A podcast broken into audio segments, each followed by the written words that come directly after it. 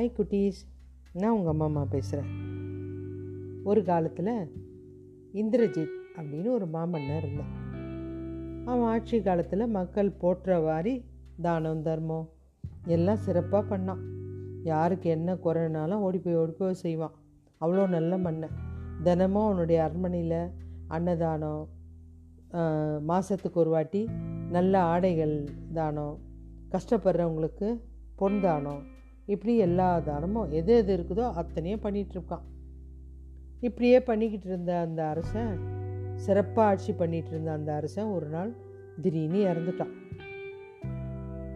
ரெண்டு தேவதூதர்கள் வந்து அவனை சொர்க்கத்துக்கு கூட்டிகிட்டு போகிறாங்க போகும்போது கணக்கு வழக்கை எடுத்து கூப்பிட்டு போகிறாங்க சித்திரகுப்தன் உட்காந்துருக்காரு என்னப்பா புது ஆளா? வாங்க.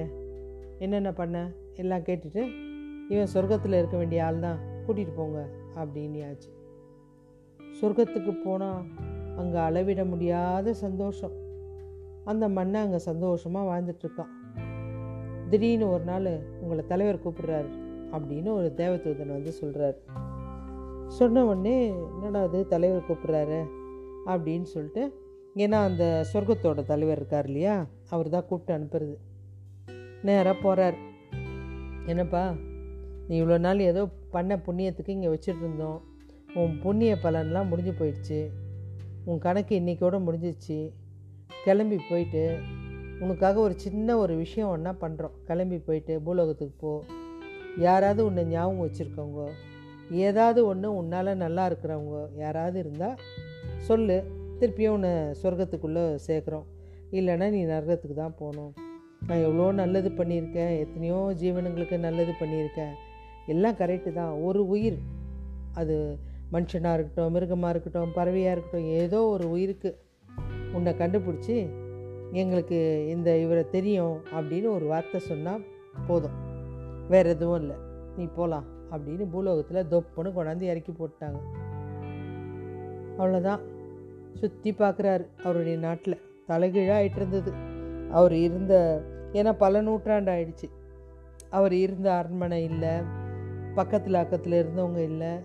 இது என்னடா அது இப்படி பண்ணிட்டாங்களே அப்படின்ட்டு சுற்றி சுற்றி தேடுறாரு யாராவது ஒருத்தன் தெரிஞ்சவன் இருக்கானா? சரி வயசானவங்களை கேட்டா தெரியாதா? அப்படின்னு வயசானவங்களாக பார்த்து தேடி தேடி கேட்குறாரு ஐயா உங்களுக்கு இந்திரஜித்தை தெரியுமா?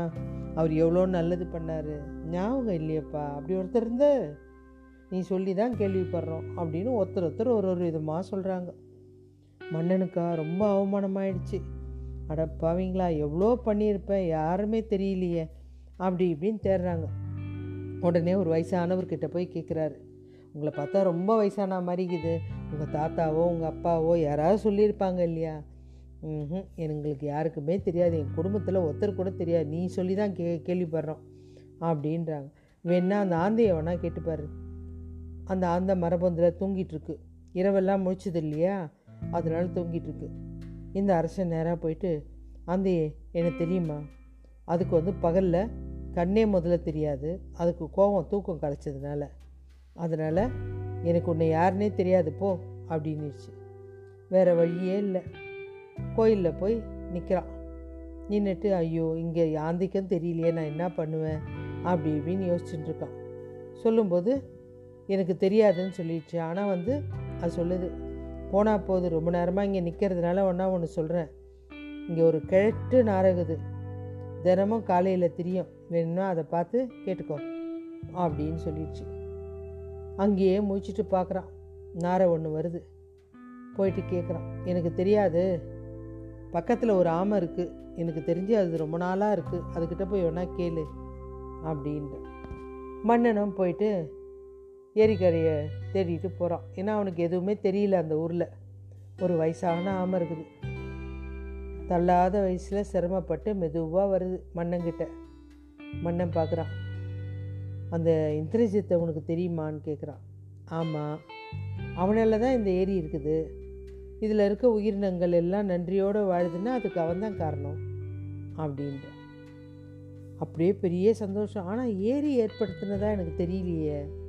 நினைவே இல்லையே தப்பாக சொல்கிறியா ஏன்னா எனக்கு தெரிஞ்சு அந்த மண்ணை ஏரியே ஏற்படுத்தலை. உடனே யானை சொல்லுது அந்த ஆமை சொல்லுது சிச்சி நீ அரசாலும் போது மக்களுக்கு தினமும் ஏராளமான பசுக்களை தானம் கொடுத்தல்ல. என்ன மக்கள் அதெல்லாம் வந்து இந்த பகுதியில் புல்மையை விடுவாங்க. இந்த பசுமாடுங்க தினம் அலைஞ்சி அலைஞ்சி அதுங்க காலில் சும்மா மண்ணை தள்ளி தள்ளி விட்டு விட்டு அந்த இடம் ஒரு குழி மாதிரி ஆயிடுச்சு பள்ளத்தாக்கு மாதிரி. மழை பெஞ்சு தண்ணி சேர்ந்ததுனால அது ஏரியாவே மாறிடுச்சு. அவ்வளோதான் இந்த பகுதி செழிப்பாக இருக்கிறதுக்கு இந்த ஏரி காரணமாக இருக்குது அப்படின்னு சொல்லித்தான் அந்த ஒரே ஒரு வார்த்தைக்காக உடனே ஆகாயத்துலேருந்து சொர்க்கபுரியிலேருந்து விமானம் வந்து திருப்பியும் அந்த மன்னனை கூட்டின்னு போயிடுச்சு.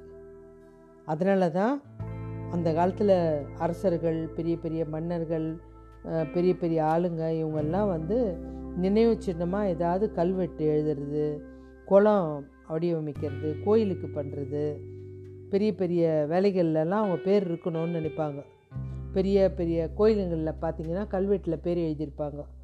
அதே மாதிரி நீர்நிலையம் திறக்கிறது இந்த மாதிரி எல்லாம் பாலம் கட்டுறது இதெல்லாம் பண்ணுறதுக்கு காரணம் இன்னும் நிறைய நூற்றாண்டில் அந்த பேர் இருக்கணும் அப்படின்றதுனால தான் சரித்திரத்திலலாம் பேர் வரணும் அப்படின்னு தான் நம்ம செய்கிற நல்ல காரியங்களுக்கு பலன் பல நாட்களுக்கு பல திறமைகளுக்கு தலைமுறை அளவுக்கு நீடிக்கணும். அதான் நல்லது. ஓகே குட்டீஸ். பாய்.